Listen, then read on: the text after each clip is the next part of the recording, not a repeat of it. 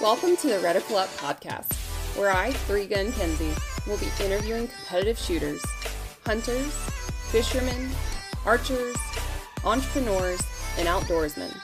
Come learn with me as I interview people from all walks of life, in different disciplines, all across the world, from novices to professionals of all ages. No matter what, everyone has something they can teach you. So come join me on the journey. I'm here with Mike Stoker. Mike Stoker is the president of Super Vel Ammunition and the Atlas Gunworks Pro Team Captain. He is a single stack grandmaster and he says for now a limited master. I know that's going to be improved upon. How are you today? Doing good. How are you? Thanks for having me. I'm good. Excited to be here. Your ammo is superior quality. Thank you. Yeah. So tell me a little bit about you. Um, you know, I know didn't you change your Instagram handle name by the way? I did. did. it was it was it was uh, bullets and beards for like yep. the longest time, and then I got tired of being shadow banned. You can't have the word bullets in your name. Yeah, yeah. So a lot of my business relations, and it became a headache. And I finally just said, okay, I'm just gonna go with my actual name. Mike Stoker was taken. My middle name's Derek, so that's why it's Mike D Stoker. Okay not mic'd like I shoot a lot of mics. Mike. that's what people are like, oh, mic'd. No, it's Mike Stoker. More uh, efficient, I guess. Because so. I remember you as bullets and beards when I was following you way back in the day. I was like, hmm. well, I just switched overnight. I didn't say anything to anybody. I'm surprised if someone hasn't taken the account bullets and beards, but go ahead and have it. That's awesome. Yeah. So, so how did you begin in, in competitive shooting? Like, what was the year and why did you jump in? I started in 2018. Um, I have always been around guns. Uh, guns have always been my business. Um, I've owned gun shops and retail stores, and I own a weapons firearms training business. So I've always been around guns. I've all I just never gotten a competition. I wanted to at a much younger age, but I was just too busy running businesses, and I regret that. Um, it wasn't until I had my businesses stable to where I had a little bit more freedom of time and a close friend uh, got me into it. The first the first competition I actually shot was three gun, so that's where I started was in three gun. yeah, it's horrible sport. I'm kidding. No, so I started in three gun in 2018, and then um, I was borrowing gear, shotgun, rifles, borrowing everything, and it was a good test. That's the great thing about the community is people loan me the stuff to try it, and I love three gun.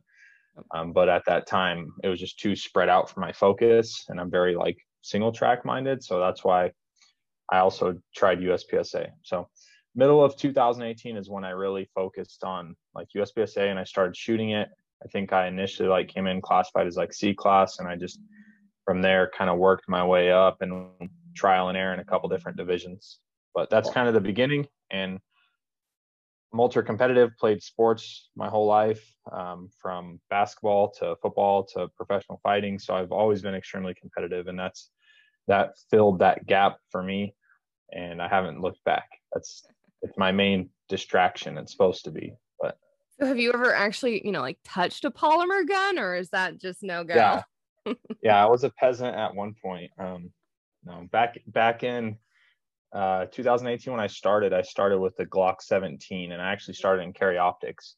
So I had a um a 17 milled and had an optic put on it and i the reason i left carry optics i wish i would have stayed but the reason i left is because i kept breaking optics. So i think i broke like four of them i got frustrated as a new competitor. Yeah. and the other guys were like hey just run your iron sights and shoot limited.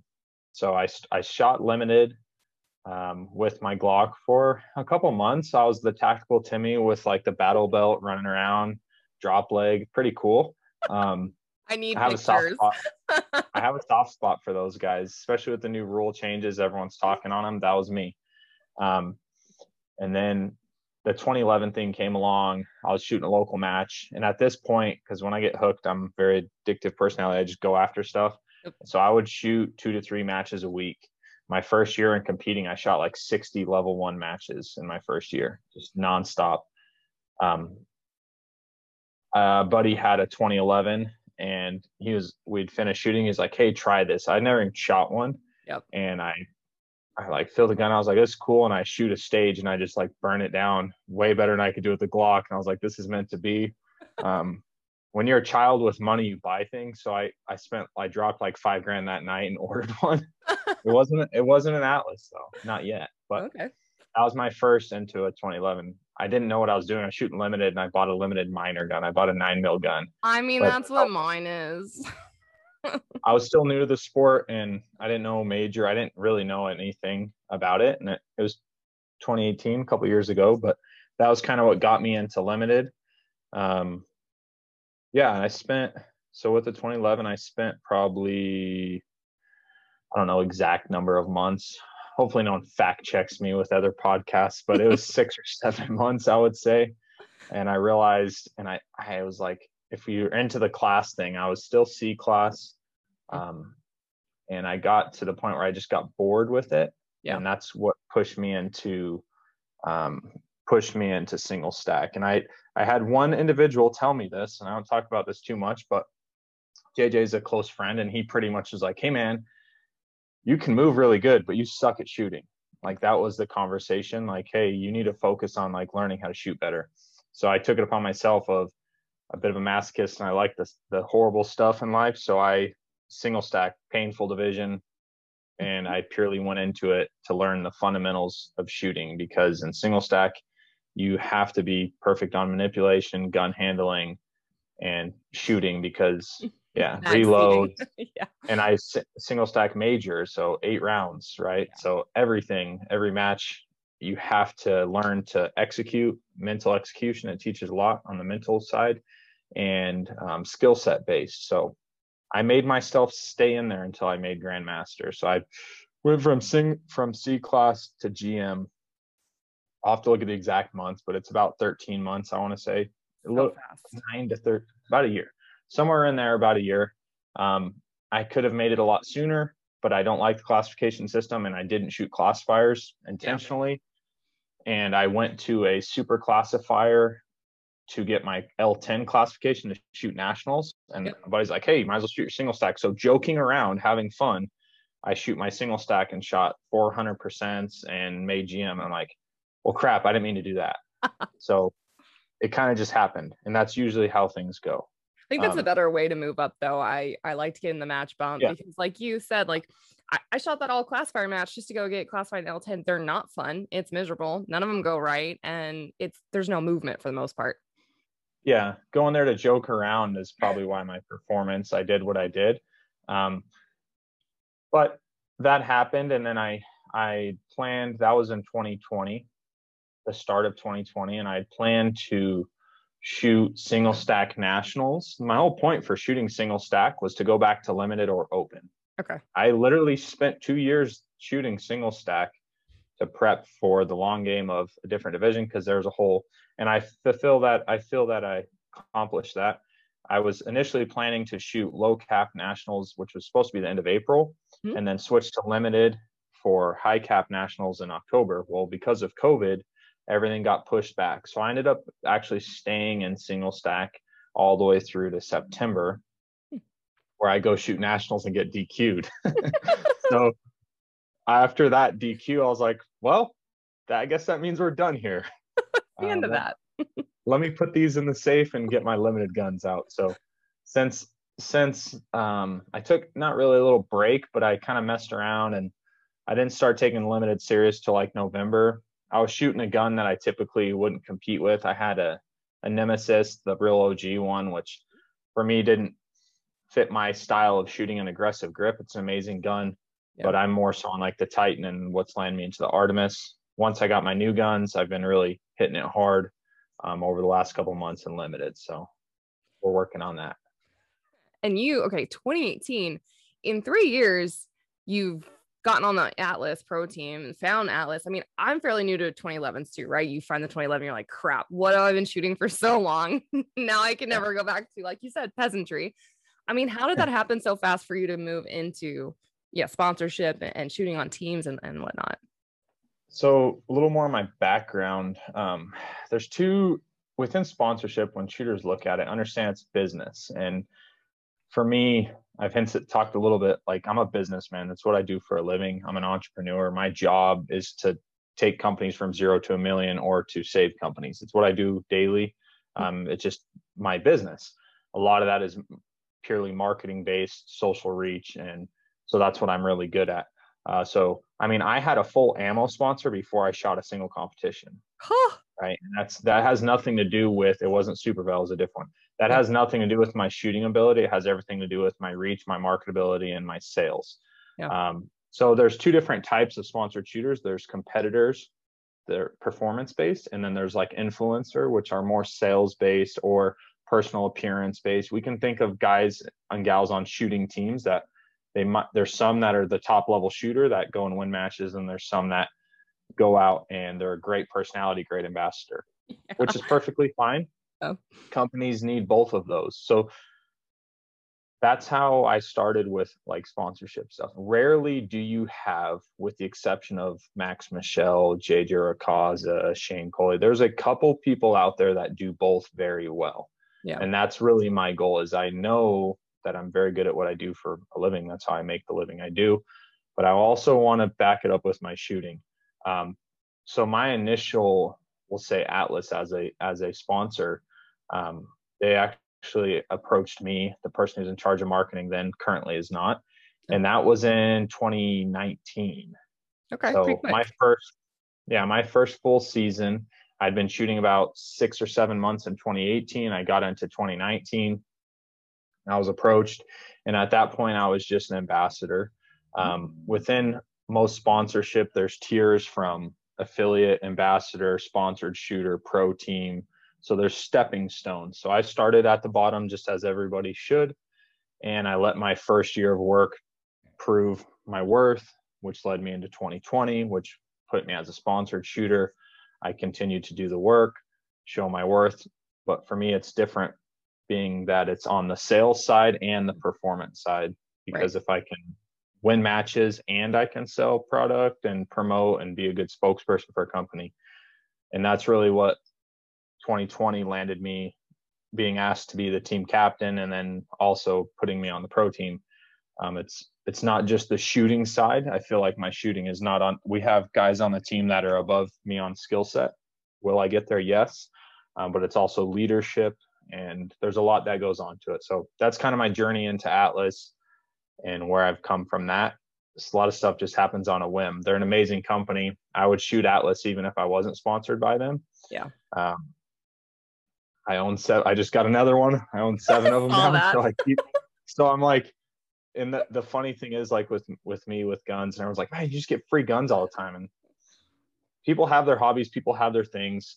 I buy most of my guns. I've I earn. I either earn or buy my guns. Mm-hmm. Um, but I love the product, and that's what we want. Whether I sponsor someone or a company sponsors me, is someone who truly loves the product and the people that are there, and I do. So that's that's why I'm with them for my third year. So, did you buy another backup gun, or is this not going to be the actual primary gun? no, I I I don't even know if I'll shoot it.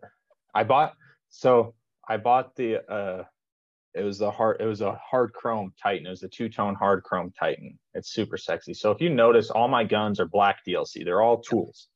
So out of the seven guns i have i have a nine mil that's a carry gun. It's a custom aluminum frame one off custom carry gun. There's only like me and the owner of the company that have that gun. And then i all the other ones are all dlc black. They're all 40 and they're either single stacks or limited guns and they all have like 80000 rounds each. They're it's a it's a tool to yep. me. Um, but I only have two hands, and that's a problem. so later, this gun was really I needed one more so for IPSC. So with the Artemis, the Artemis came out. I had shot the Nemesis. The Nemesis is an amazing gun, but I'm used to shooting a single stack Titan, which recoil impulse is different, and I was bouncing divisions. Wanted something to feel similar as possible, and with how aggressive I grip the gun, the Nemesis would dive a little bit for me. 99% of shooters don't have that problem at all and they love it. For me, it just wasn't there. So when you think of the three options for limited from the Nemesis is a light to medium grip. The Artemis is going to be a medium to strong grip. The Titan requires a little bit of a stronger grip because it's not a sight block gun. Mm-hmm. So the Artemis was being released. It was released as an IPSC legal gun.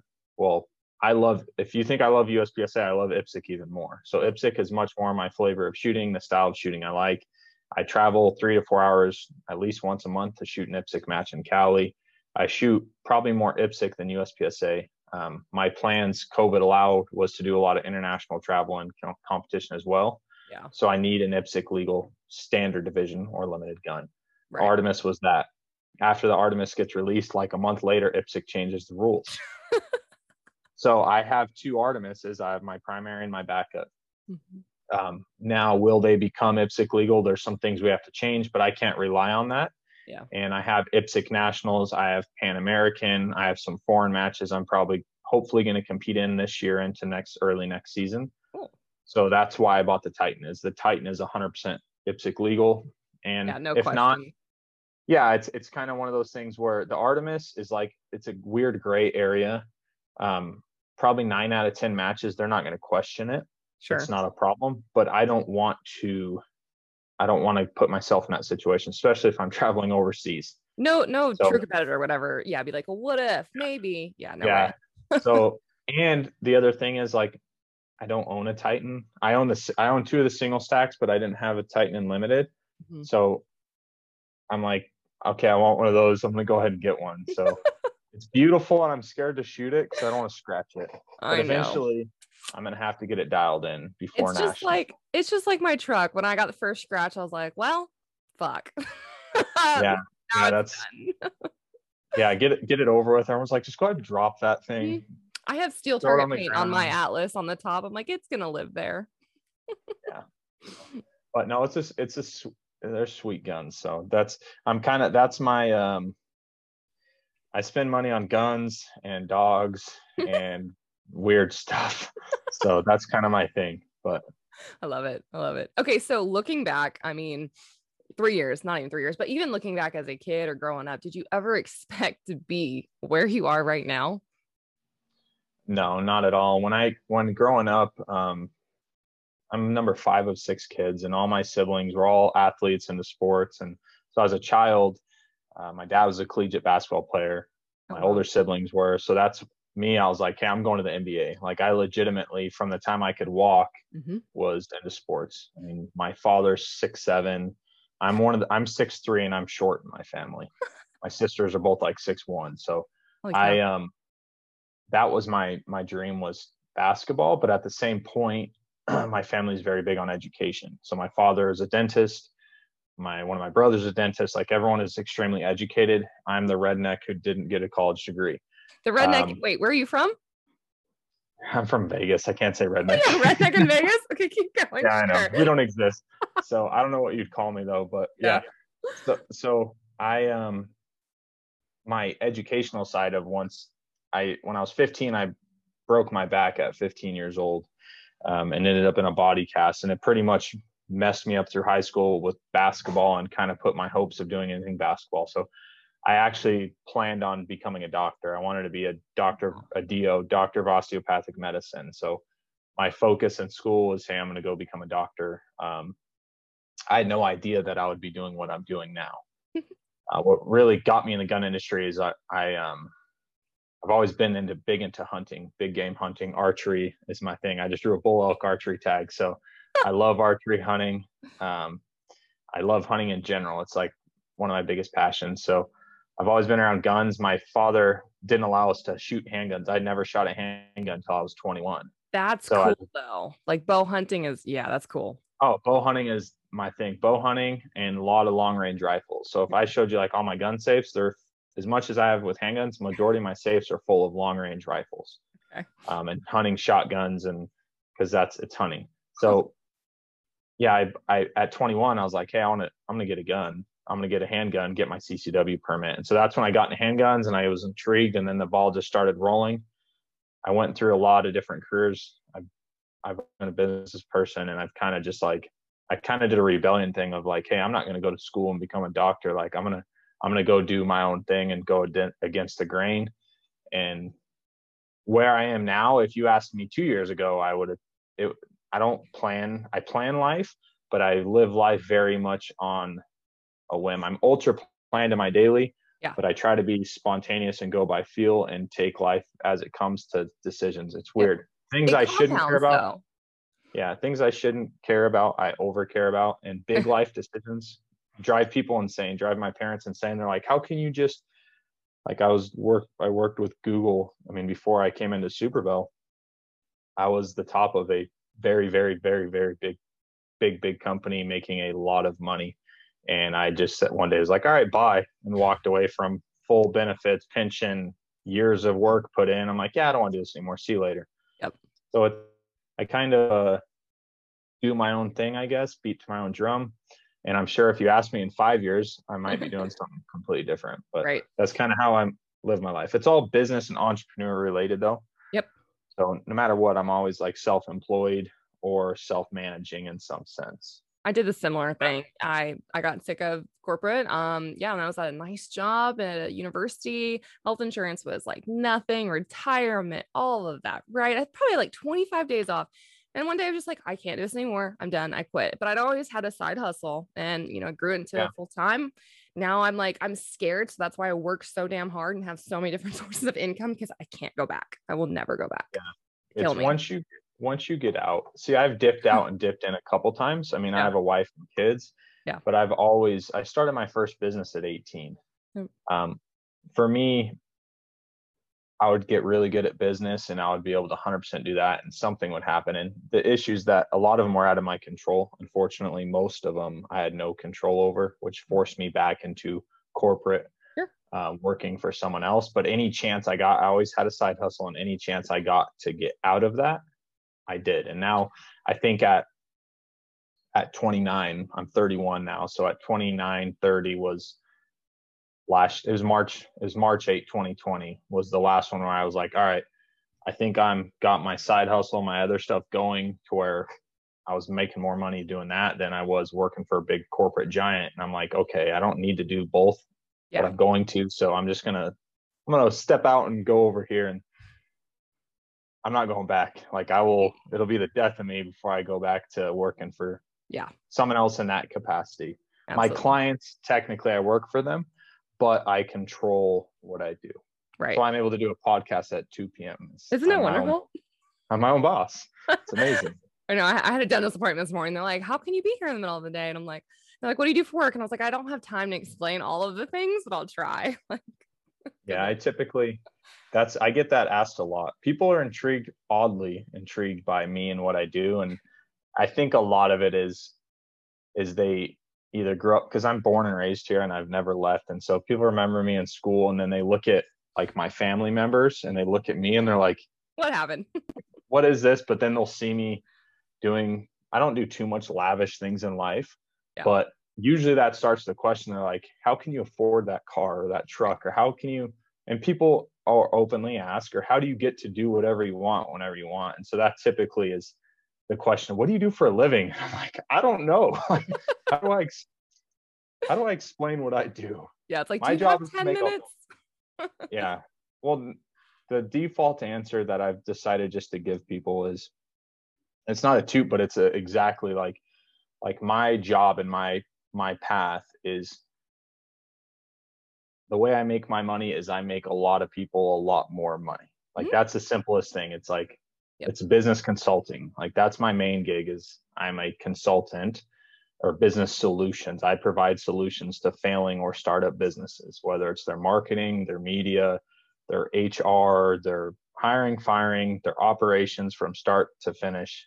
And the beauty of it is I pick my clients. Yep. So Super Vel Ammunition, um, I won't name all of them, but yeah. it allows me to pattern my clients based off my interests. Yep. So when people are like, you can build a dream job, is like, I never go to work because I get to do what I love. Absolutely. Um, yeah, just got to go for it.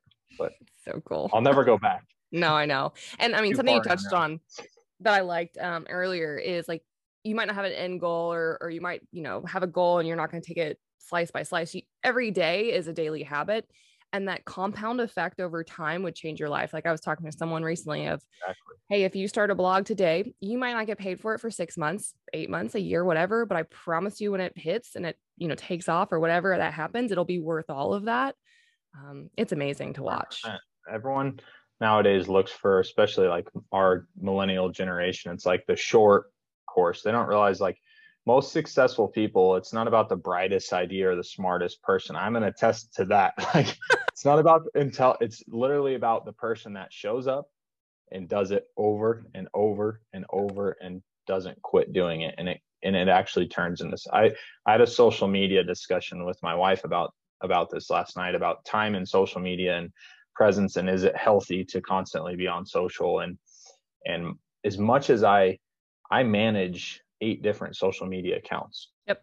daily all day long my my this is my my job and yep. it's got like so many notifications and I hate it I yep. hate that side of it but and my thing to her, we are talking about like my personal social media and everything I do on there and what I have going on and is it worth my mental health? And my biggest thing is I can truly say that as a tool, I would not be doing what I'm doing now if it wasn't for that tool. Yeah.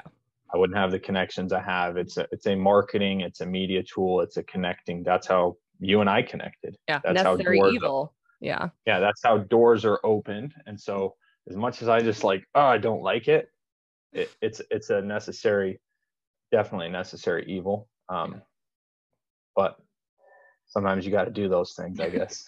but it is good to. I mean, I tried to post and stay off, right? Or I actually turn the notifications off for some of them, but um, you can see like the time screen report or whatever weekly and daily, so you can kind of know like people will look at me like, I spent how long on social media? I'm like, yeah, those little hours they add up. My justification for anything I do in life and social media. And this is this might I've had people tell me this is unhealthy, but the way my mind works is I I can put a value on every aspect of my life. And when I first started doing this, it really hurt relationship because when you put a value on a minute, so I can tell you how much a podcast costs me. Right. I can tell you how much using the bathroom, like how much my value of time is worth and how much it costs. That's how I evaluate my customers. That's how I value evaluate everything is what is my value of time.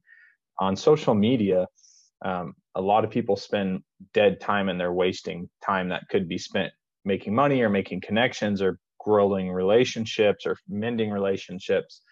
It's just dead time scrolling, TikTok scrolling, and that's a waste of time and waste of energy. So that is my justification because there's times where I look at my thing and I'll have spent over 12 hours in a day on my on that, but it's like business. Like yeah. occasional memes, and I'll share some memes, but majority of the time is like when I look at it, I'm like, okay, this is a necessary tool, but it's a very hard separation to not get sidetracked, you know, pulled off because I'm on here for business and then, oh, look at this over here. And all of a sudden I'm looking at pistols or I'm looking at something. So I, yeah. it's it's a tough structure but it's how i make my living so it's it has to be it has to be balanced i guess yeah yeah i had tiktok for uh, like two days and then that that was deleted i use tiktok for like tiktok is my like entertainment mm-hmm. just purely because some of the stuff on there is so funny. hilarious so funny and people send me messages and it like brightens my day because it's just i don't take tiktok serious i'll post stuff but i know it's not going anywhere but it's purely based off of just funny. And I try not to sit there and scroll for hours. I typically don't have that problem on TikTok, but yeah, yeah. it is I it's it's an addictive tool. All of them are addictive tools and my job is to make it an addictive tool. And that's what people understand is yeah. Yeah, for companies like I have to build the addiction side of product promotion and exposure. So I understand it. I just try not to fall victim of it. yeah, that's like that's catch 22. Okay, speaking of funny, You've got to talk about it. So, for those of you who do not follow you on social media, your days are never the same. I have probably watched all of your videos on what ammo packages you receive, what primers, and I am literally giggling out loud. People look at me strange when I'm watching your videos. So, tell me, what's your day to day at Super Vel like? what's the dumbest stuff oh, you've seen? I don't, I don't, and I should post more of it like the, the times when I'm posting that stuff is because I'm like caught up and we're slow, not slow, but my schedules, I'm on top of my schedule. Um, I get, we get some weird stuff. I constantly, and it's what makes life fun is like every day is something new. Yep. Um, here at Super Vel, I mean, the biggest thing, like I'm right now, I need to hire like five employees. Yep. And so I'm going through interviews. I've been interviewing people all day. And I literally look like I look for certain attributes in individuals. Fortunately for me, for my career, I've hired hundreds of people. So I'm very good at interviewing and knowing what's going to gel. So if you ever come in, if you're in Vegas and you come into the shop, um, our our atmosphere is it's a joke. Like it's it's very it's fun. Everybody I look for certain attributes in employing, but I want to make sure that we build a team atmosphere and that everybody gets along. But at, to that point, it's it makes it feel like a party. When you put like veterans together, like that style, like we employ a lot of veterans, um, and so the humor, like luckily I'm HR, I'm the president. HR, HR nightmare. yeah. Because the type, like how we employ and the the type of atmosphere, it's a lot of fun yeah. as long as the job still gets done. so, but because of that, our day is just wild. I had a guy come in today for an interview and he dropped off an application like a week ago and I wasn't I was out of town at a match.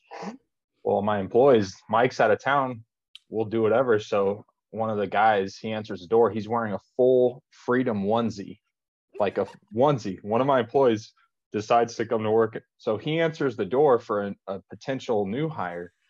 Oh my God. Rings the doorbell. He answers door. What's up, man? He's like vet, like tatted, full freedom onesie. What's going on? so that guy today, I didn't know about this. And when I when he comes in the interview, he's like, "This is my place to work." I'm like, "What?" He's like, "You guys are a party over here." I'm like, "What?" Are you, I'm trying to be all serious. I'm like, "What are you right. talking about?" He goes, "Yeah, I come to the door and this dude just wearing like a onesie with like no shoes on." I'm like, "What?" That's the workplace. But so with that being that atmosphere, and it's a fun atmosphere, um, our days are very interesting. And I don't show most of the stuff on social media. Oh, good though. The, the big thing is like with our one of the programs we have with ammunition, the bring your own primer program, is customers are sending us in components. And I mean, I've had I had one guy send primers in a bag of sand. Like he just filled a bag of sand and stuck his primers in a bag of sand and shipped me a bag of sand. Um, I had one dude send a like a turkey, um, like a turkey cooler, like when you buy a turkey or a ham and it's in that foam cooler. Styrofoam, yeah. Yeah, so we get customers send us all the time like gifts, like thank you so much, and that means we're doing business right because we constantly get like free food and gifts and all kinds of swag and stuff.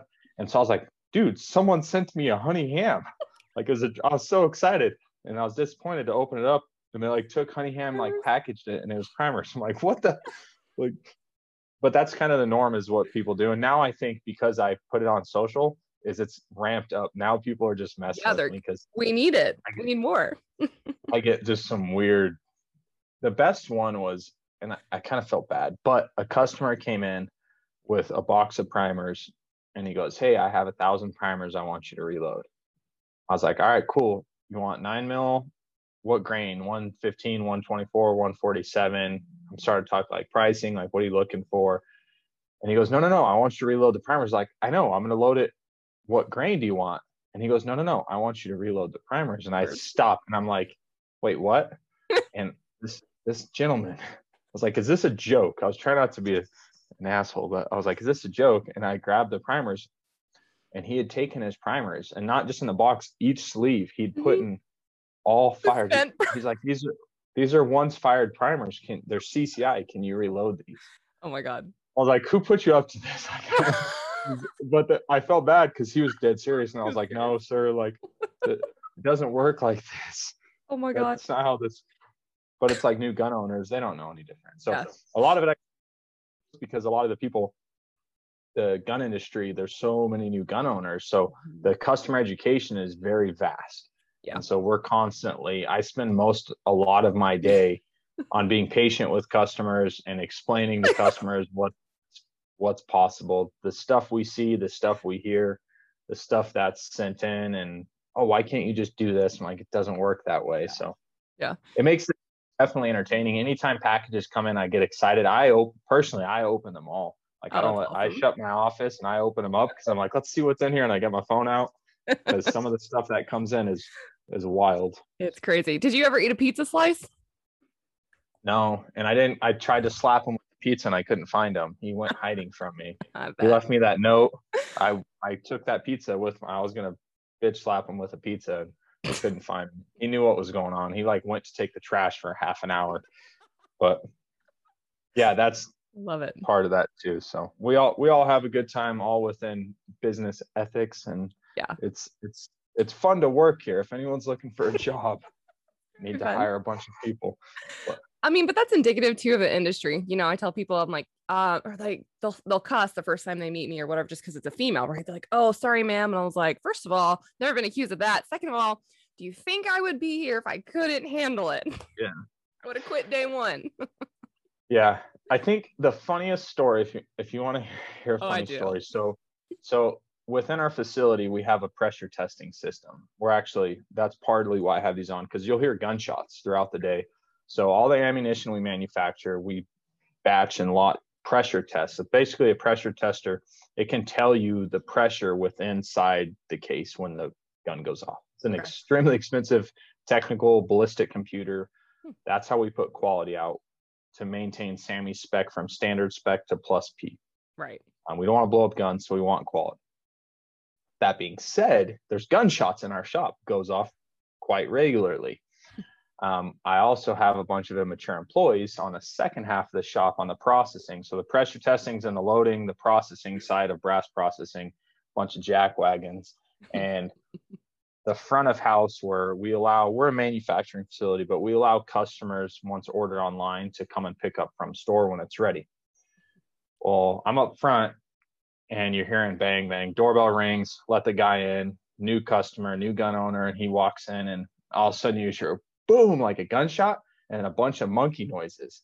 So my employees in the back think it's funny. They hear a gunshot and then they are going like crazy gorilla ape noises like there's a pack of apes in the back of the shop.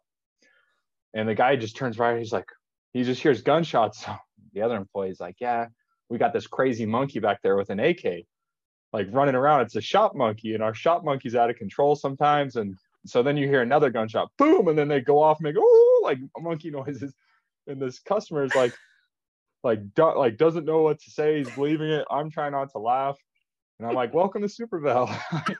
we got pet shop monkeys, and they're back to guns. Uh, here's your ammo. Have a nice day.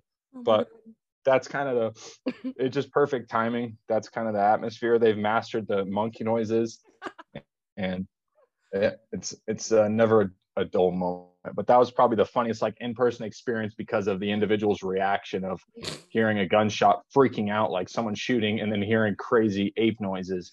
It reminds me of the video. It's like a video like place in Africa, and they give the monkey the AK, and he starts shooting. Mm. So I don't know if you've seen it, but it's pretty it. hilarious.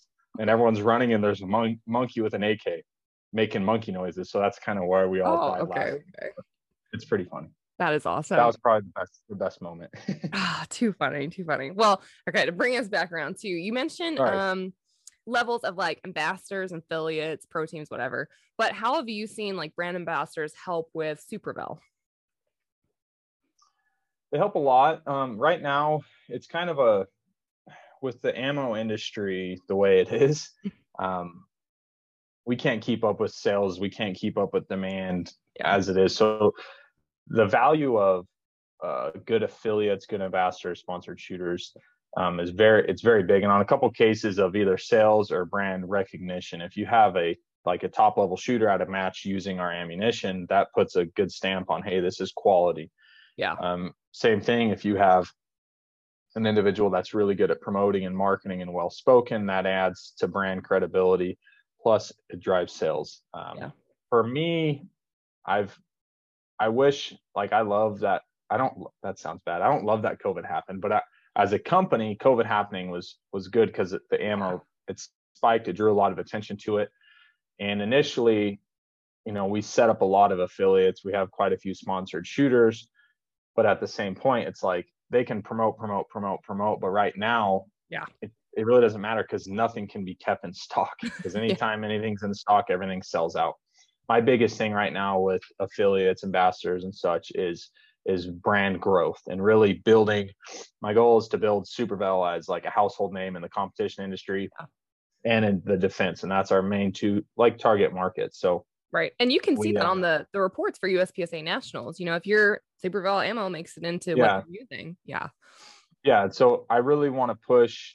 That's kind of a big goal, and the use of sponsored shooters, affiliates, sponsoring events, sponsoring matches, and really getting the brand out there um, is a big deal to me. But it all comes down to component availability and having the availability to manufacture, to do that. A lot of that stuff is extra on top of the business. It's marketing expense. So we have to be able to keep the business growing. And then that's if there's excess that goes into that. Yeah. And we do have that. Um, I'll do like a like I did a pretty hard flex at at Dragons Cup because I took like thirty thousand rounds and gave them. I gave away thirty thousand rounds of nine mil. That's awesome. People are like, like what? Right? And that was only like two months ago. That's insane, right? It was a big deal with us and Atlas, and we had a demo bay. Plus, we provided all the ammo for the demo bay. Nope. Plus, majority of that staff was shooting Super Vel. And that was the big thing: is hey, we can't staff this match because they don't have ammo. And if they don't have ammo, they can't come shoot the match. Hmm. Okay, we're the title sponsor. I gave them all the ammo so all their staff could be there to shoot and they could have the match. So to me, that goes a lot further, especially in the competition um, yeah. world, because we're everyone's so close and everybody talks and everyone knows each other. So for us to do things like that and show that no we're really here for the competitor and for the people in the shooter and we want to keep people shooting just like how we haven't gouged all our prices right is our plan is we want people to remember and we think they will. When oh, things oh, calm down that yeah. they're going to know like we Who put out amazing quality. Yeah we're going to take care of them amazing quality best customer service. Yeah. And we're going to continue to grow it. So we have a lot of things coming um, to further in the competition once things come down. A lot of variants in nine millimeter will be nine major, a lot more competition to really hit every division, every caliber on multiple uh, levels of variety for the competition shooter. So that's awesome. Things things just need to become a little bit more available, but we're working on it daily yeah yeah but those things definitely are important even pre-covid times yeah right now yeah. it's just we can't even we can't even well, compare my my biggest thing and kind of my job i mean i'm the president of Super Vel but remember uh, Super Vel initially brought me in as my business right. i ended up because we were able to take off becoming the president of the company but my initial intro within Super Vel was purely based on my my own business my own company helping their company um, the whole what I've learned in the gun industry, the years I've spent owning gun shops, owning trading businesses, and doing this with multiple companies is customer service is garbage in this industry. And what I've the way I've had success and been able to help companies make success is it's not difficult to be nice. It's not difficult to treat people right and to do the right thing. And when you do that, you stand out a lot. Yeah. And so just be a good person and provide quality customer service and be there to answer the phone uh, all the time people call here and I answer the phone and they're like, can I talk to who's in charge? I'm like, speaking. I'm like, what? you know, or I'll respond personally to the emails. It's the same thing like with Atlas. Adam's an amazing example of the same concept of like, you can call that shop and talk to the owner of the company. Yep. And he's oh, spot on on timelines every single time. Yeah. It will be there Most. on that day. most companies don't have that so just little subtle things like that in this industry and i tell anyone who's in this industry like if you want to make a difference because there's a hundred and thousands of instructors there's thousands of ammo companies there's but they all do one thing completely wrong is they all have bad customer service they all over promise and under deliver so like yeah yeah, you can keep to your word do what you're going to say when you mess up admit to your mistake and make it right i mean we manufacture millions of rounds. Errors happen. I had one guy today. He's like, "Hey, I got a, I ordered a box of 50, and this got emailed from my customer service guys up top to me. They're like, "Hey, I ordered, you know, a box of 50 rounds, and there was five bullets missing." Oof. Like, okay, how does that happen? Well, the tray packaging machine, the QC flip block, it's based on five rows in a tray, and the package machine slipped, and they five didn't make it oh. into the ah. box. It already gone through QC, everything. That's a simple error. When you ship millions of them, that one's going to happen. And right. I want it to come to me so I can go talk to the employee who messed that up. So what do I do? Especially right now in an ammo crisis. Oh, sorry, you know, we're out of ammo. Here's a refund. No, I shipped him two boxes, put it in the mail, and shipped it out personally mm-hmm. and wrote a note. Well, no other company is going to do that. Most no. companies aren't going to do that, and customers enjoy that. And now it's like building lifelong raving fans, customers for life is my is my goal. And a lot of time it's like if you make a mistake, own up to it and make it right. And so that's kind of how I want to do with everything that I do is because it's so rare in today's society. Yeah. Usually people make it the customer's fault and it's it's not. Yeah. Um, just make it right is kind of my thing. I like that. Yeah, you you definitely took care of me. Poor shipping. I had that 500 rounds go stolen. And if you're watching Oh, or yeah. listening to this, Mike put his own primers to ship me 500 rounds. what? Yeah.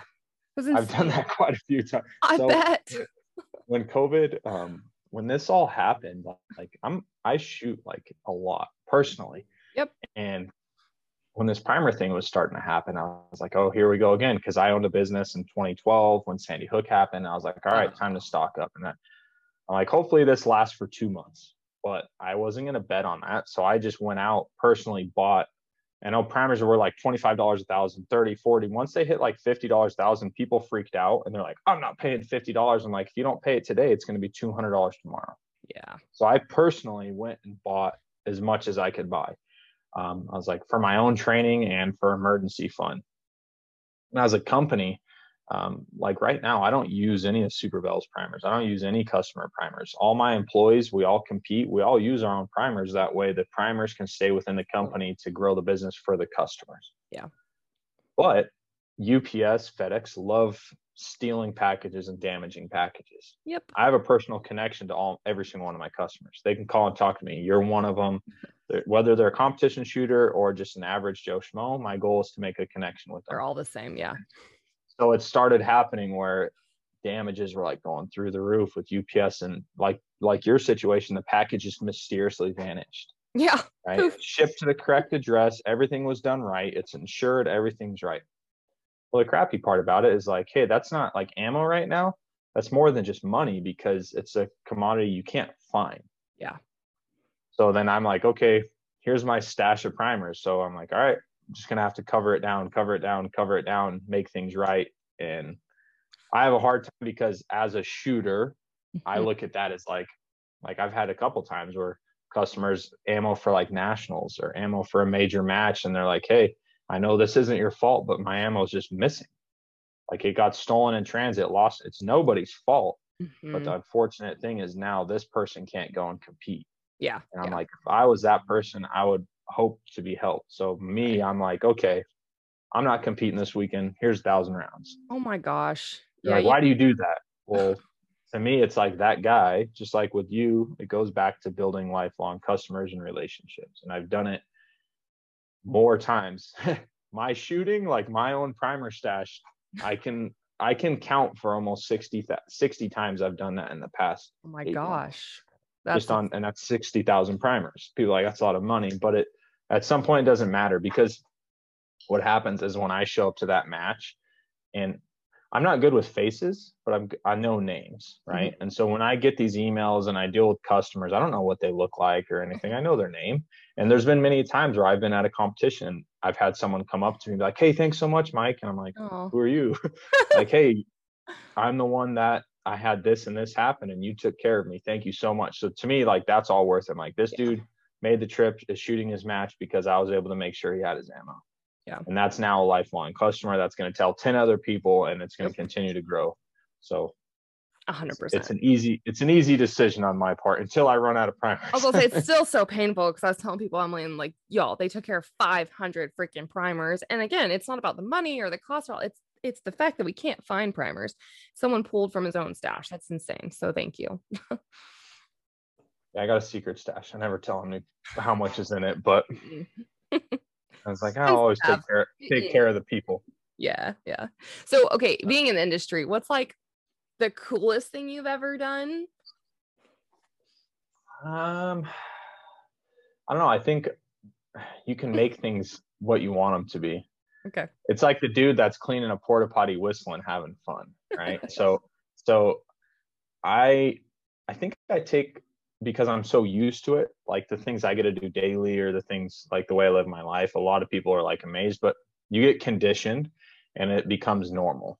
Yeah. Um, that's a tough one in the gun industry. I was I spent about eight years instructing.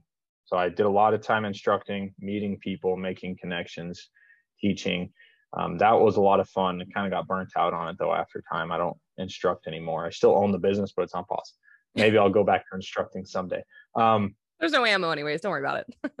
yeah, uh, it doesn't matter. We'll go dry fire. Um, I would have to say like the best part about it. I can't say the coolest thing. You got to sh- shoot a lot of cool machine guns. Like that's yep. cool. That's fun. Um, one of the like benefits to me that I enjoy the most is like load development and testing. Um, I'm super like nerdy in that side of it and wanting to develop new cartridges and test new stuff and do all the pressure testing and then go out to the range and actually test different loads and new bullet profiles. Like that really intrigues the heck out of me because it's like new discovery stuff. Yeah. Um, that's probably the most fun for me.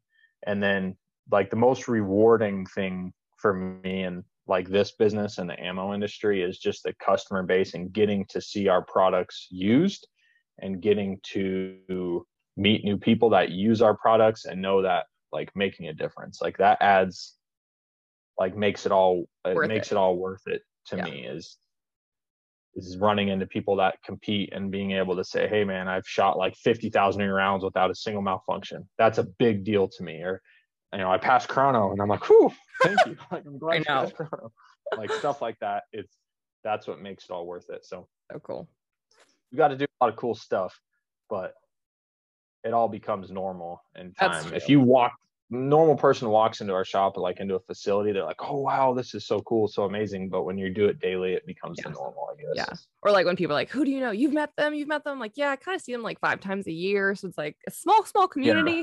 It's whatever. Yeah, yeah, that's the cool. I mean, that's the best thing about one of the best things about our sport is you can like if you relate it to like football, you know, that would be like being able to go play a game with Tom Brady. Mm-hmm you know, basketball, hey, I can go shoot hoops with LeBron James, you know, and USPSA or three gun, the top of our sport, you can just run into casually. You can see them at matches and new people into the sport get like awe shock. My biggest one was JJ. Like JJ's always been since he was on like Top Shot, and he's he was local to me for so long. And I remember when I first met him, I was like like a nervous little boy. I'm like in my 20s, and I ended up to the point where I was I would practice with them, and we have a good friendship now. But in the beginning, that was like so insane to me. And now I see other shooters are like, oh, you know this guy or you know this guy. I'm like, well, yeah, you know, that's no big deal. But then I think back and I'm like, wait a minute.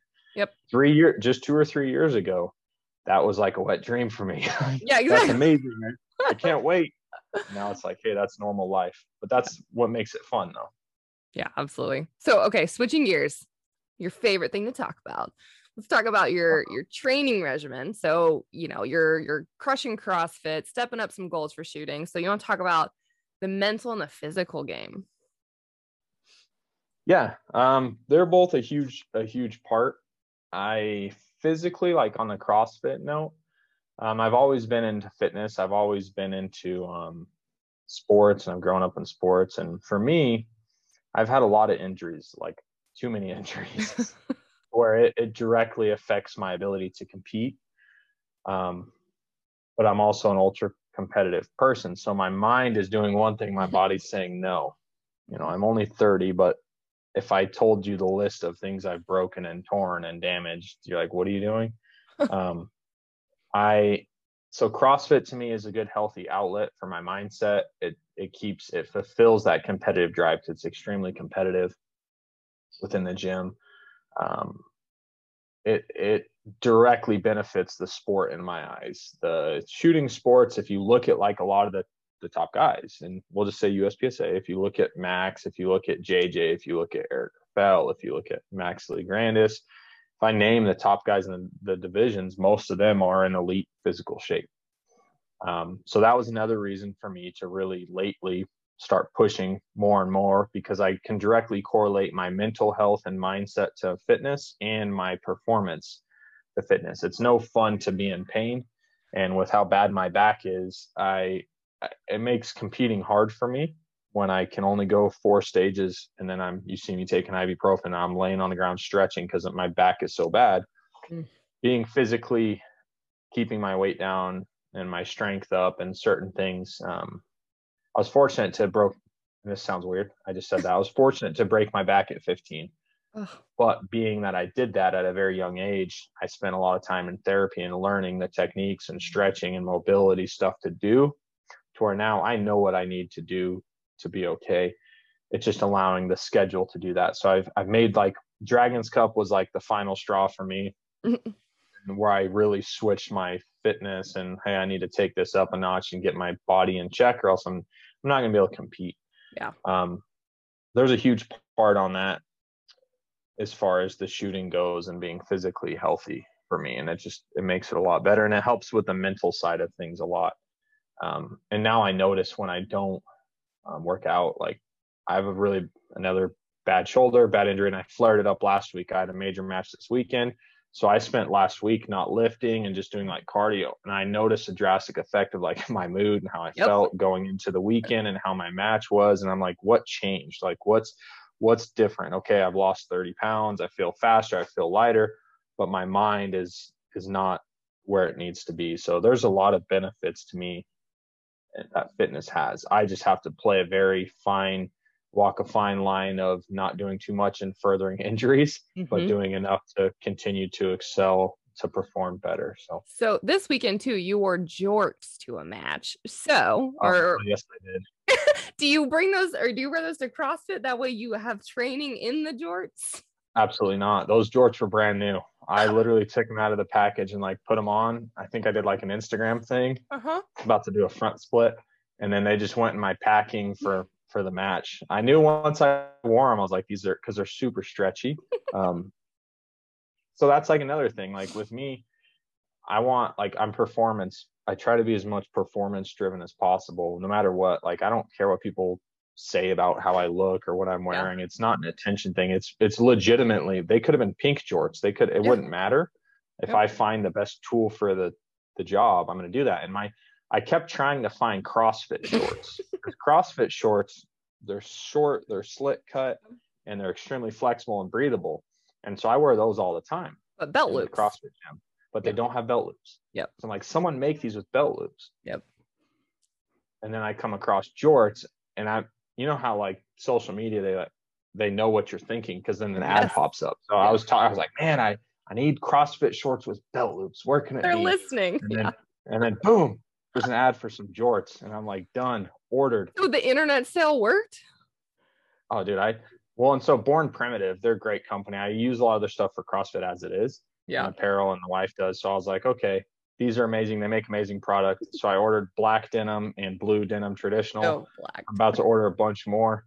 And I wore them to the match and I on this weekend and people were like looking at me. Some people said stuff that know me. They're like, all right. I got the massive like tan lines Oh yeah. Going. I don't, I don't care. I'm like, watch me hit a low port though. You're there you go. When I hit this, I'm six I mean, three. Everything everything's a low port to me, so I got to get low. That's true. I mean, I bought 511 uh, guy shorts, shot in those at, at low cap, and they're super lightweight and comfortable.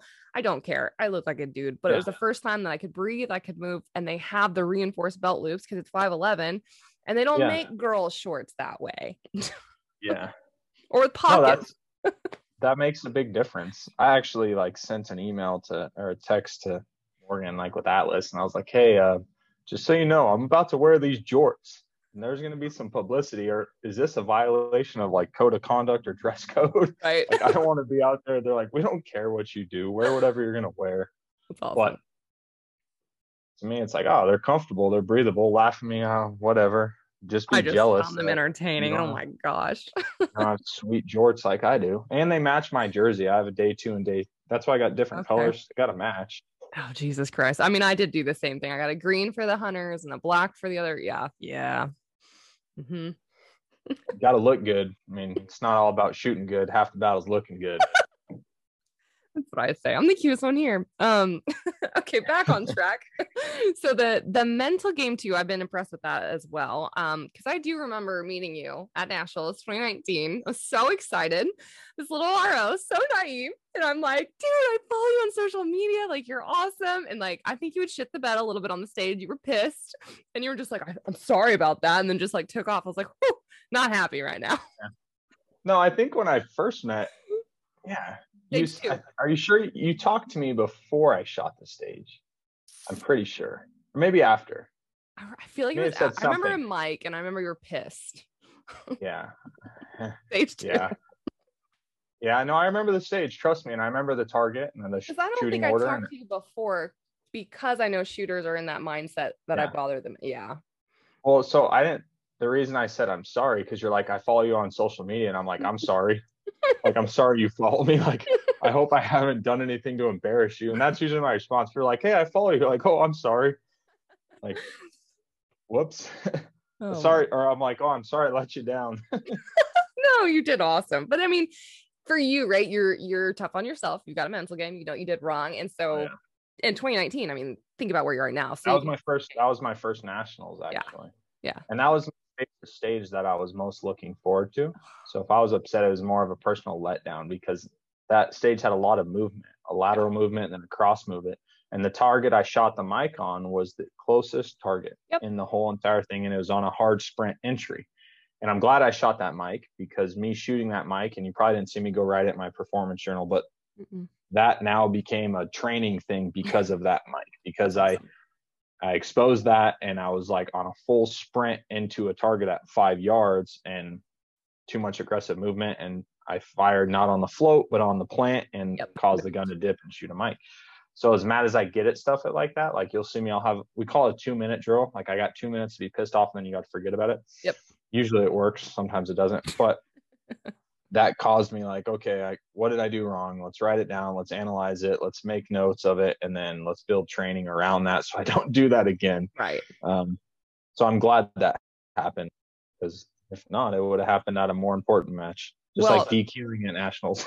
yeah, I mean that was my first nationals, and how about this? So great match, clean match for the most part, except stage two. So I remember the cross targets in the back, but you could see the middle targets.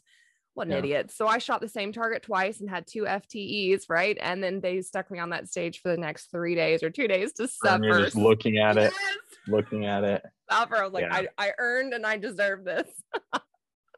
Yeah, no, I definitely remember meeting you though, because you were like super giddy and happy, and I'm over here like I was in a bad mood. I was like, oh, I'm such an asshole. no, it's so I think naive. after that, no, I, I tried to be like, hey, like try to be nice. Like, sorry, I was a dick back there. no, no, I just think that's that's how I am. Hundred yeah, percent. I work on that now because a lot of people don't know.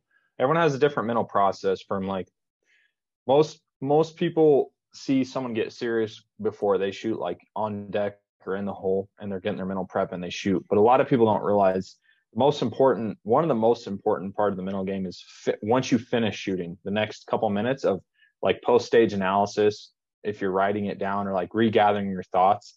And a lot of new shooters or spectators, if they're there, they'll leave you alone to the build up, but then they immediately, as soon as you walk off the stage, have something to say or and a lot of people don't understand that. And a lot of people i i see people get yelled at. I see i personally am working on like way to i had it happen this weekend and this weekend was a shit show for me. I ended up leaving the match and i i had a shooter who's a newer shooter and in the past i would have not snapped but been more short. And i'm like how do i when i finish shooting and i'm coming off and i'm regathering my thoughts and i want to take note of something like and they're just excited to be able to shoot with me or whatever it may be and they want to approach me and talk about what I did right or wrong. They don't know any different or ask me, why'd you do this? And that's usually what it is. Hey, why did you shoot this this way? Why'd you? So it's like, how do I, I'm in a bad mood right now. Like, yeah. but I need to get over it. And how do I respond to them without, I don't, I have in the past, and anyone who says they haven't would be a liar. I have had that moment where I'm like, say something and then that person i realize they don't talk to you the rest of the match mm-hmm. and then i end up apologizing hey just so you know this is my process and I apologize for snapping at you. Yeah. But that's so actually like about weekend, education on shooters though, or spectators. Yeah. Yeah. Like, hey, give them their, know. give them their, but I don't want to beat someone down to where they're afraid to approach. Like I want to be the most approachable person, but it's within a certain time. So when he, he came up to me and it was purely like I shot a target order different than everyone else had, but I also shot the stage five seconds faster. Yeah. And so that's like, oh, why did you do that? And that's why it was five seconds faster. Um, immediately wanted to ask that, and I just said, "Hey, I'm I'm on my I think I said I'm on my my post match analysis. Give me a minute, and I'll I'll talk to you in a second when I'm done writing this up." Nice. And I don't know why I said that, but it was like perfect. Yeah. I'm like, okay, I need to write that down. So when someone when someone comes up to me every stage, I can be like, hey, just give me a minute, let me write my thoughts down, and I'll tell you why I did that. Yeah, yeah. I mean, the worst is when you bomb it and your and your friends are immediately, especially with women. I feel like they do that. Like, just don't worry about it. Just you know, I'm just like, get out of my face for a minute. I will be fine. But like you said, you need two minutes. My space. Yeah, let me clear my thoughts, gather my thoughts. go kick an orphan baby. like, no, and I'm just like, no, I know that was not good. Don't don't tell me that. Yeah. Oh, yeah, most people I shoot with a lot, they and I do the same with them. It's like, hey, when someone finishes, I typically on reinforcement, I don't like negative energy. And when I talk to shooters, someone will dumpster a stage. I leave them alone, but I always I see me and them, and positive reinforcement's a big thing to me. So anytime I am analyzing a stage or a performance, I want to capitalize on what I've done right instead of ultra focusing on what I've done wrong. Yeah. So a lot of times with other shooters, people that train with me or shoot with me, they're like, man, you always have something so like good to say or nice to say. You know, someone might have a mic and instead of going up and being like, what happened? That's always the question. What happened there? Why did you have that mic? My thing was like, hey man, that array, your cadence on that array array there and your rhythm was spot on. That was perfect. And yeah. it kind of throws people off because their mental focus is saying mic, mic, mic, right. or no shoot. No, you gotta take the way little I always, I always I'm like, hey no, like everyone has mics, everyone has penalties. That's part of the game. Why don't we let's get our mental thought on like what we did right really yeah. good on this stage so we can replicate it. Oh yeah, my even I I fall victim to that. oh yeah, oh yeah, and I don't know why the bobber stage at that nationals was one of my top performances. I was like, cool, the clusterfuck yeah. that I was like terrified of, and I just was like, I'm just gonna send it, and I'm like, oh, why do I care about the think, others? Yeah. Usually, when you don't think is when you perform the best. Yeah. When you don't put value on stuff, you're just like, hey, I'm just gonna do this.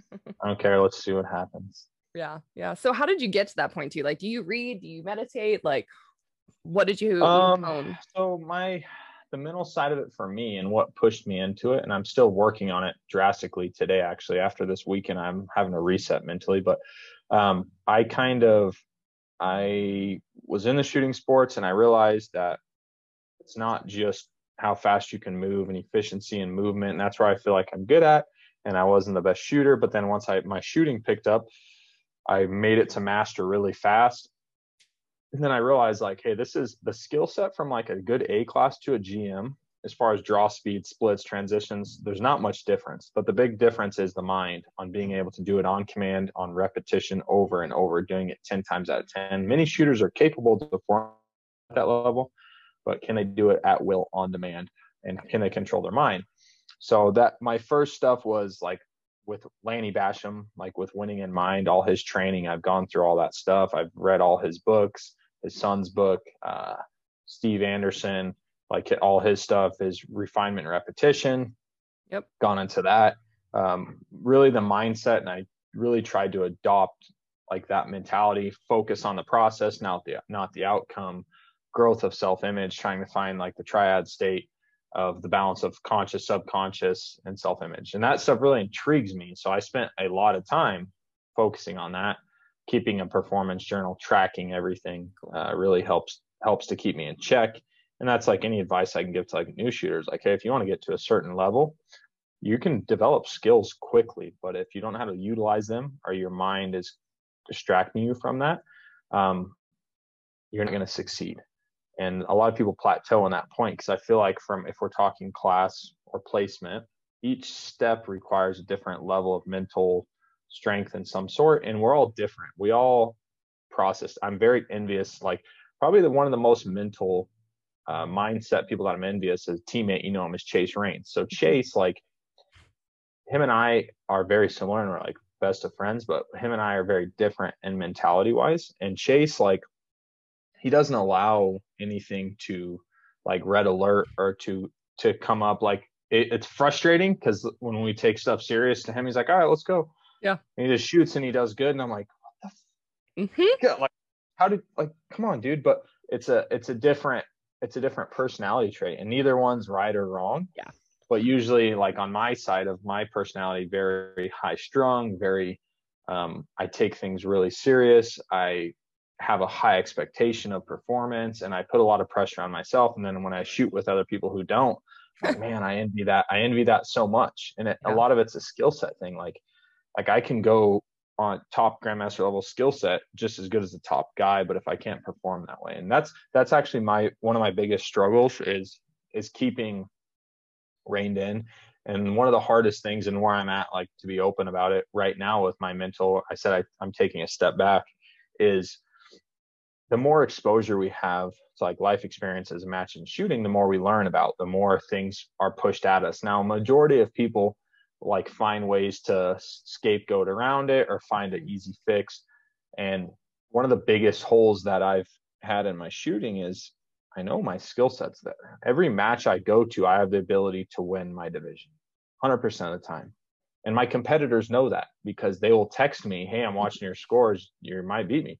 And I and they know that and I know that. Yeah. But the hardest thing about it is being able to mitigate and manage that pressure to actually perform and to be able to go out there and just do that. What I hadn't experienced until this past weekend was was a new outside pressure of of life affecting performance. Oh yeah. Um, i am typically very good at. I live a hectic lifestyle. I do a lot of things, but I'm very much in control. Yeah. When something from the outside, out of control, comes in, how do you process? How do you handle that? And how do you stay focused? And I, until this past weekend, I never had that happen, and it happened to the point where the first time ever I had a DNF. I literally shot hmm.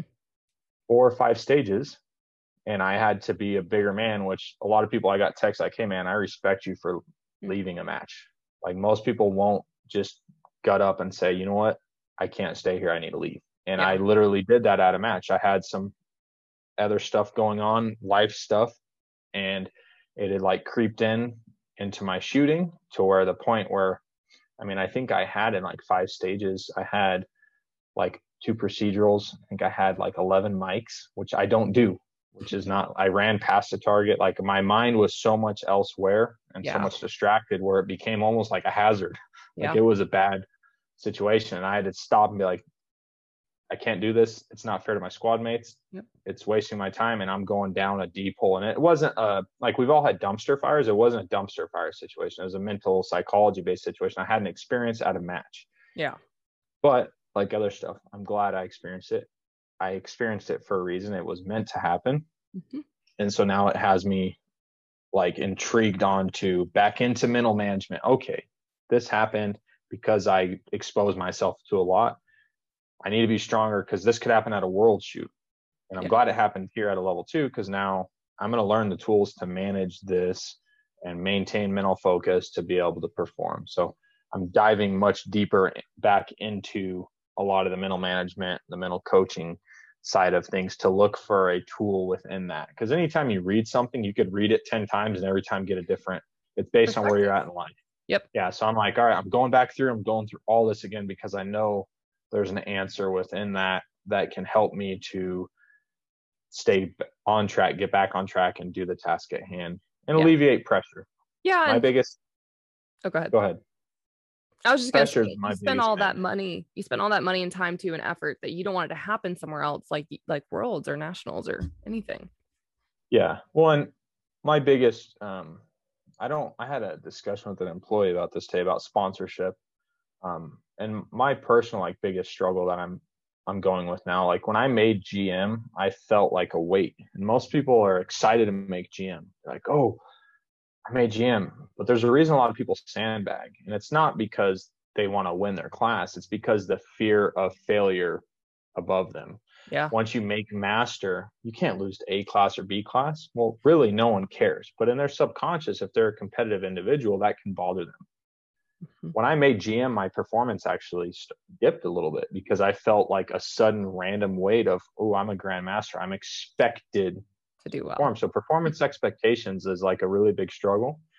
Um, once I made like Team Atlas, once I became on the pro team, once I became the team captain, once I put on the jerseys, Mike Stoker Pro Team, once I'm the face of a couple companies, and it just piles and piles and piles.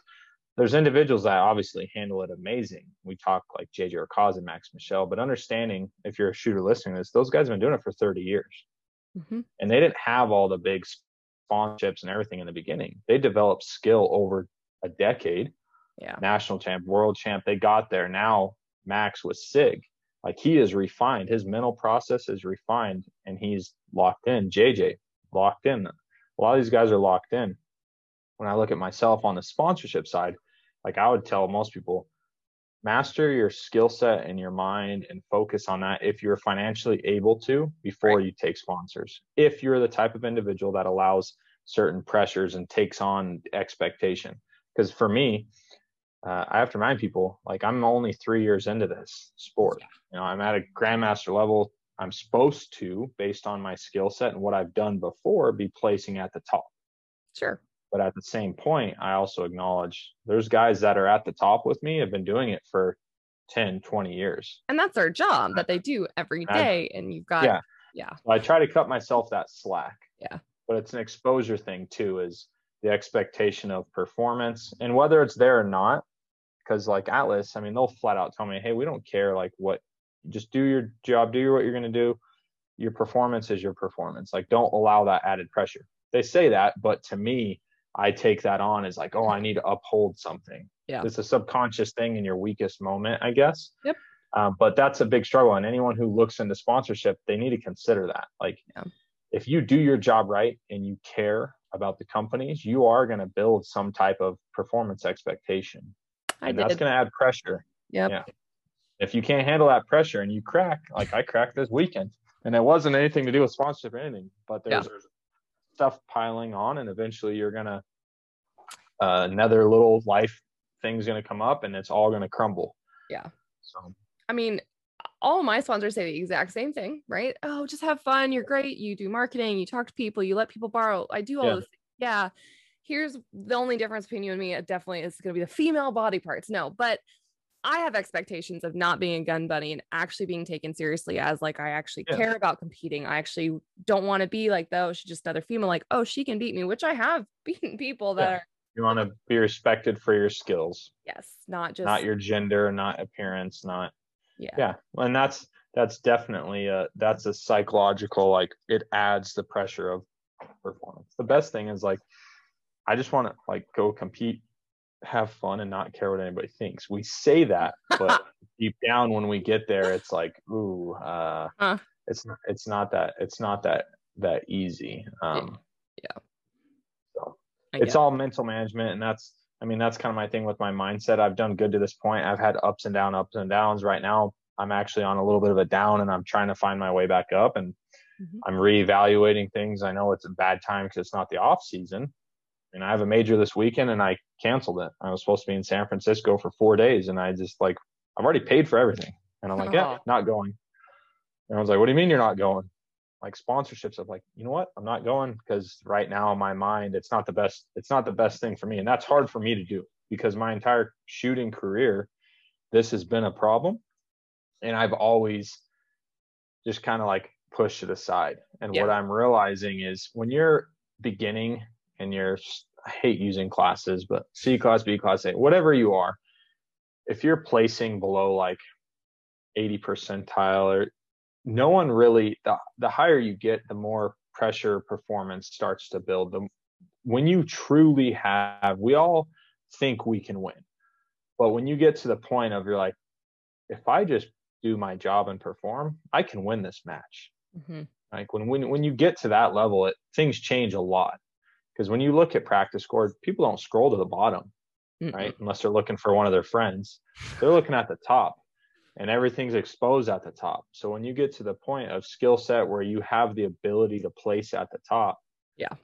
Like, okay, this is the time. I'm gonna I'm gonna place at the top. I'm gonna win this match. That's added it's added it's added pressure definitely. And that's a totally different level of uh management Yep. And I envy the guys that can just show up and not care, wear a t-shirt, have no qualms about it, and just shoot their match. And that's what I'm. That's what I'm really going for on the mindset thing is to really dial in to focus on the process mm-hmm.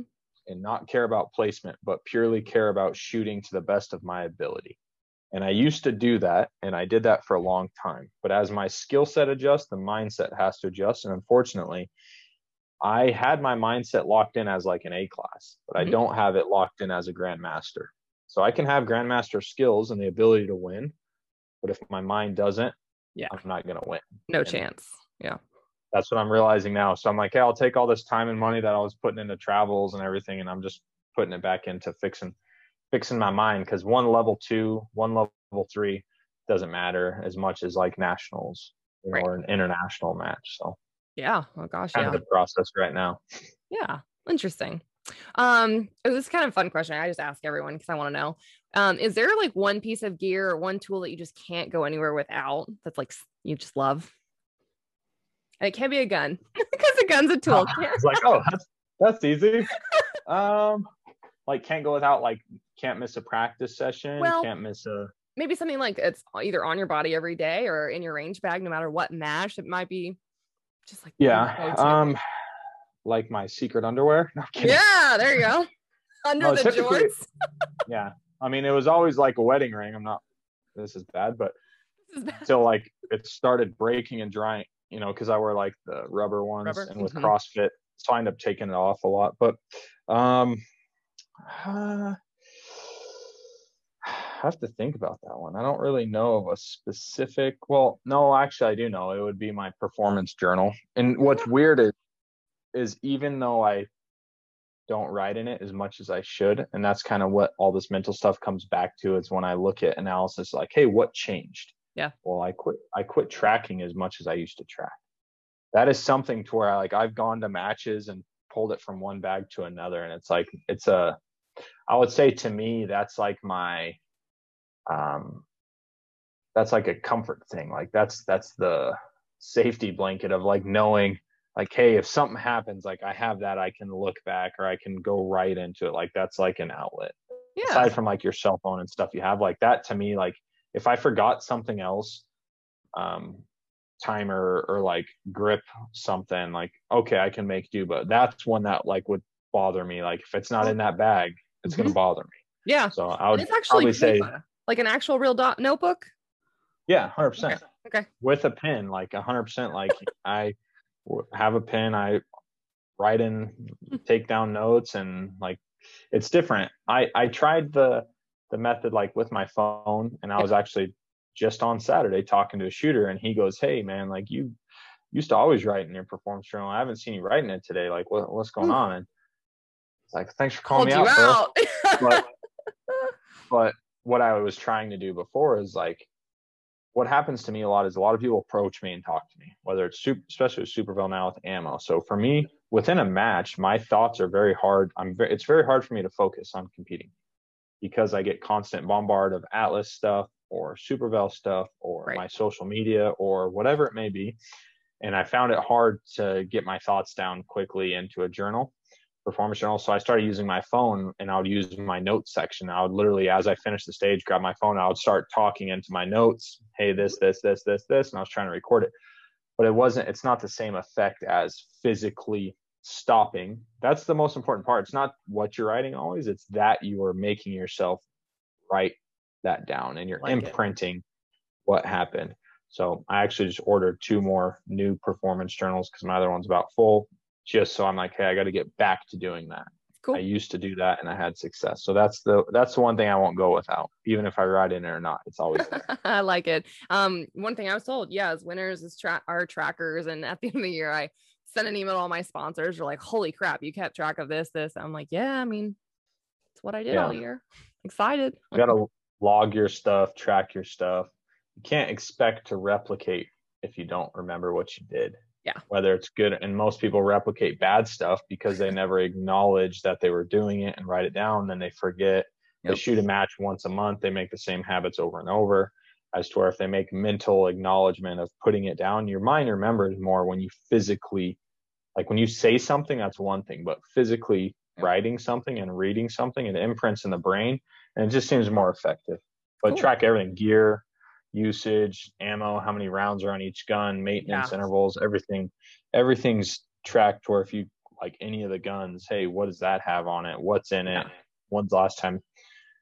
The sport's about a lot about maintenance. I mean, you see guys go to a match and they fail chrono, or they have a gun, a spring go, or they have something break and they don't have backups. And you ask them, when's the last time you checked your extractor? When's the last time? And they don't know. So that's like you're just setting yourself up for failure in that extent. So if you don't have a backup gun, you better have every part for that gun that's Ready to go. a wearable part. Your your line to me was, in order to become a grandmaster uh, single stack, you must become a grandmaster gunsmith.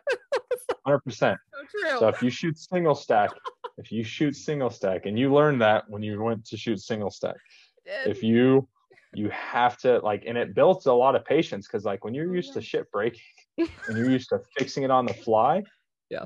um, yeah, your skill set in in in being a uh, gunsmith develops as well. And it's funny because once you learn to dial it in and figure out how single stack doesn't matter the manufacturer like they're picky. Like the certain the magazines have to be tuned a specific way for that gun. The ammo has to be a certain length certain type bullets don't work the ramp angle like there's so many variables to it. That's why a lot of people i think hate the division is because it's not fun when you're clearing jams once you dial it in, like for that two years in single stack, I spent the first like three months trying to master my load to my springs to my gun. Once I dialed it in and I had my mags dialed in, I didn't have a single hiccup at a major match. Like I ran flawlessly for two seasons with single stacks.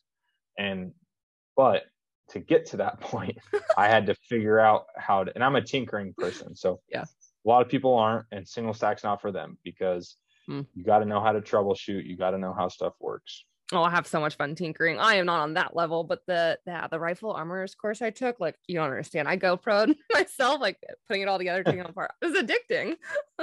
Yeah. um, it's relaxing too. Fixing stuff is like a good form of meditation and clearing the mind, like cleaning guns. don't have to think about like, "You clean- anything. clean your guns so much. I'm like, yeah, because that's like my quiet time to just decompress and it works. It's it's uh good for the health. it is. so as we wrap up here, um, is there any final nuggets you want to leave people with, or any advice for for new shooters out there? Uh, I think if for new shooters is just uh, don't take it too serious and try to try to base your foundation on what is your goal with the sport and having fun. If you don't have fun, you're most likely not going to stay in it because it's not a cheap sport and it's not an easy sport, but it's definitely a fun sport if you allow it to be. And progress and skill can be uh, made a lot quicker if you don't take it so serious. I'm like telling myself that too, but also, but also new shooters. That that would be my thing is is don't take it too serious. Have fun. Enjoy every aspect of the climb. Don't overthink you need to become the top guy because every whether it's class or match, whatever, everything has a lesson to be taught, and everyone has to learn those lessons. If you talk to top shooters, they've all learned those lessons one way or another, and it's based on the experiences having happened. And I can attest to that because I'm still learning very hard lessons, but that's what it takes. No one just becomes a world champion overnight. It's a it's a long road. So and focus on the journey, not the summit, because typically when you get to the summit, it's like, okay, I'm here. Now what? Yeah. The the fun is in the process of getting there. So focus on the process is pretty much the best advice that I could give anyone. Love That's it. my that's my nugget. I That's love my it. Nugget I would drop. And don't email me for a sponsorship. No I'm kidding. right? That's another one. I get hundreds of those emails, I'm sure. and I save them. I save them, and we'll get there in time. But Right, right. Oh, oh, okay. The last one I did want to ask you. Um, so you've probably taken a lot of classes, read a lot of books, all of that. Is there one out there that just stands out to you that you would recommend people to to take or to read? um, depends on your level. If I can, a book that everyone should read no matter their level, and they should read it consistently. I have it on a three month loop for me. I've read this book over a hundred times, and I'm still learning every time I read it. Is with was with winning in mind from Lanny Bassham. So that should that's a book no matter where you're at within the sport. The sooner you read it, the better off you're going to be. Yep. Um, as far as classes go, it's been a little bit different because I've only taken one class, Okay. and that was with JJ.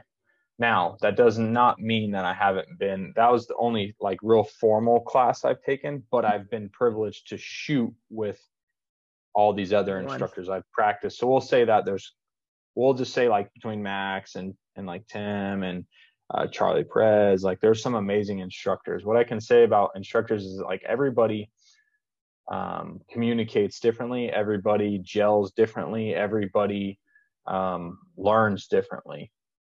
Um, so finding an instructor that best speaks your language that you're going to retain the most from is the most important part. So doing research and watching like within YouTube, there's enough out there say, hey, what this guy says resonates. You can have four people saying the same thing, and most of them are saying very similar yeah. things, but for some reason, certain resonate more. So for me, that's always been JJ. I know, yeah, I've taken his class, but what he said as far as the biggest difference in my shooting ability and my growth in the sport, I will 100% attest to JJ. And that's purely because, like, when I say my journey to like GM, um, from master class, I that's I spent my most time in master class, and I went and trained with JJ a week before I met you at nationals, and that was a bad idea because he had my brain turned upside down, and, and he told me, "Hey man, don't work on any of this till after nationals." I'm like, "I got this," and I because everything picked apart. But the principles that I learned in that and from JJ is what made me a grandmaster quickly. Um, but everyone has different principles, and what he teaches fulfilled the biggest hole in my shooting. And so, to me, a JJ class, his class is not for entry level though. Yeah. It's definitely not a beginner. Yeah. I mean, if you if he gets you into one and you're a beginner, you're not going to learn as much as if you're a little bit more advanced. Um, starting out, so some of the literature and some of the other instructors, like all the Ben Stoeger, Ben Stoeger books, are amazing mm-hmm. his mental game is much different than Lanny Bassham teaches or than Steve Anderson teaches. But like I said, not everyone's the same. So that's a person you can connect to on a different level. There's movement coaches. Kita bussy will teach movement stuff. So there's really instructing. Like if you're new to shooting, don't spend money on guns and gear and all this stuff. Like get, you could do it with a, a stock Glock and you can go very far. Yeah. You can do a lot more with trainings, investing your money into like training, literature, and just ammo to practice and train. Like that's the biggest thing. If I could go back, because I was like, I want to be self taught. And I did that pretty far. But yeah, I skipped a lot of lessons that now I have to go back and redo yeah. because I blew past them. So yeah. Um, yeah, I would for my top favorite instructor that I've been personally instructed by, I would say JJ Racaza. Some that I'm really looking forward to that intrigue me a lot is I want to dive more in depth with Max Michel, and I hope to be able to do that. I've never taken a class from Ben Stoeger, and Ben intrigues the hell out of me because he's the opposite of me as far as mentality, but it has me really curious. Yeah. And so I really want to get with him and like Joel Park and some of those guys. Like they really um intrigue me. So cool. I want to get into that stuff too. And then more mental management coaching is my goal. So. Awesome. So if you're listening or no, watching this, no reason to not. all right. I'm just going to say, like, so many people think, oh, they're at the top. They don't need to learn anymore. They don't take classes. Hey, the best of the best are still learning, still growing, and still getting educated. So, absolutely. And the, the cool thing about the sport is everyone seems to um, be open to knowledge. Like, there's some secrets, like, oh, don't there's some things that like you have to put in your time to learn as a shooter. Yeah. But there most of these top guys take classes as well. So a lot of the a lot of these um, top shooters are going and taking like like a Mason Lane is another one that I really want to be instructed by. So these guys like they're at the top, but they're all collaborating with each other and with other instructors and they're constant learning because if you look at the top and I'm not there yet, but if you look at the top like in nationals, every year there's uh, four or five guys that flip flop mm-hmm. every year on who wins and who wins, and they. So that just goes to show that it's not like one dude other than Max Michel dominating a division or like Eric Grauffel wins whatever he does. But most the divisions within the first 10 shooters, they can be shuffled and any year one of them can win. Yep. But every year it, it changes. And that just shows like people are constantly learning, constantly developing, constantly becoming better. Yep. Um, and you'll hear some of them say if you're listening to their podcast or you take their classes like there's dudes that have become national champions and will tell you like i'd already won three national titles and i learned this and now i'm better because and it's like wait a minute. Like you became a national champion without knowing the stuff you're teaching me right now? Absolutely. So knowledge yeah. is king it is it is. Um okay so how do people find you on social media since you changed your usernames I might change it again. No. Um, so the easiest way to find me is just at Mike, the letter D, and then Stoker, S T O K E R. Uh, that's on Instagram, on Facebook. It's the same if you search that, it's, or Mike Stoker competitive shooter. I spend most of my time on Instagram. I auto post stuff to Facebook. I still respond on Facebook. Um, YouTube, I have a channel. I'm not ultra active on there. I don't post too much on there. I might start doing more, but for the most part, uh, Instagram and Facebook is is kind of where where I spend the time and how to reach out. And I respond to everything. So send me a DM if you have any questions. I'll answer it. If I'm at a match, don't be afraid to approach me, even if I look like I'm mad. You can still talk to me. Not three minutes before he shoots, not two minutes after he shoots when the journal closes. I, I, know now. Yeah. well, um, I'm pretty I'm pretty open with like I'm very easy to read. Yeah. So if yeah. you see me smiling joking, that's a good time to talk to me. If you see me quiet, because I talk if you see me quiet, just wait until I open up and then talk. Yes. And that's with every shooter mostly. Yeah, I was also respectful of them. So any shout outs you want to give to sponsors or gear or anything like that? Yeah, so I mean, my main rundown right now on sponsors on who supports me. Yeah, Super Vel Ammunition, obviously, obviously the, the upside down box, uh, the best of the best. Um, definitely Super Vel, uh, Atlas Gunworks, a big one for me. Some of the other gear stuff that I that I love and companies I stand behind. Uh, Priority One Holsters makes an amazing holster. ATR targets as well. Uh, CrossFit Psyched is the gym. So if you're in the Vegas, Henderson area, anytime you want to come and work out and try CrossFit, I'll get you in there for free for a workout.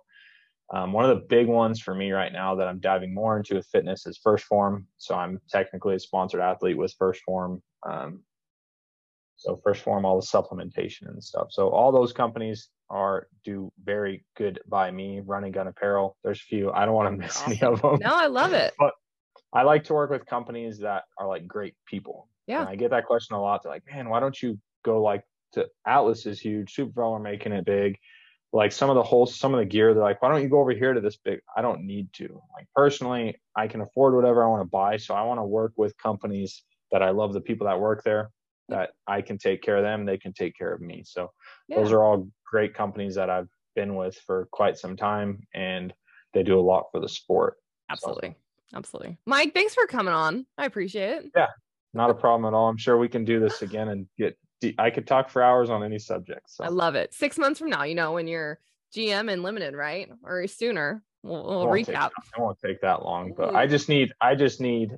I don't want to. I don't shoot classifiers that much anymore. I just need a because I don't shoot locals as much, but I need a major match, match with X amount of GM so I can match them. But I haven't had that yet. Yeah. Yeah. Cool. We'll get it. we'll get it. Well, thanks for listening. If you're on uh what watching this on YouTube or uh, following where your podcast, we're at Reticle Up online. So thanks again. Thanks for listening to the Reticle Up podcast. Be sure to subscribe wherever you get your podcasts and on YouTube. Follow along on social media at Reticle Up or Three Gun Kenzie.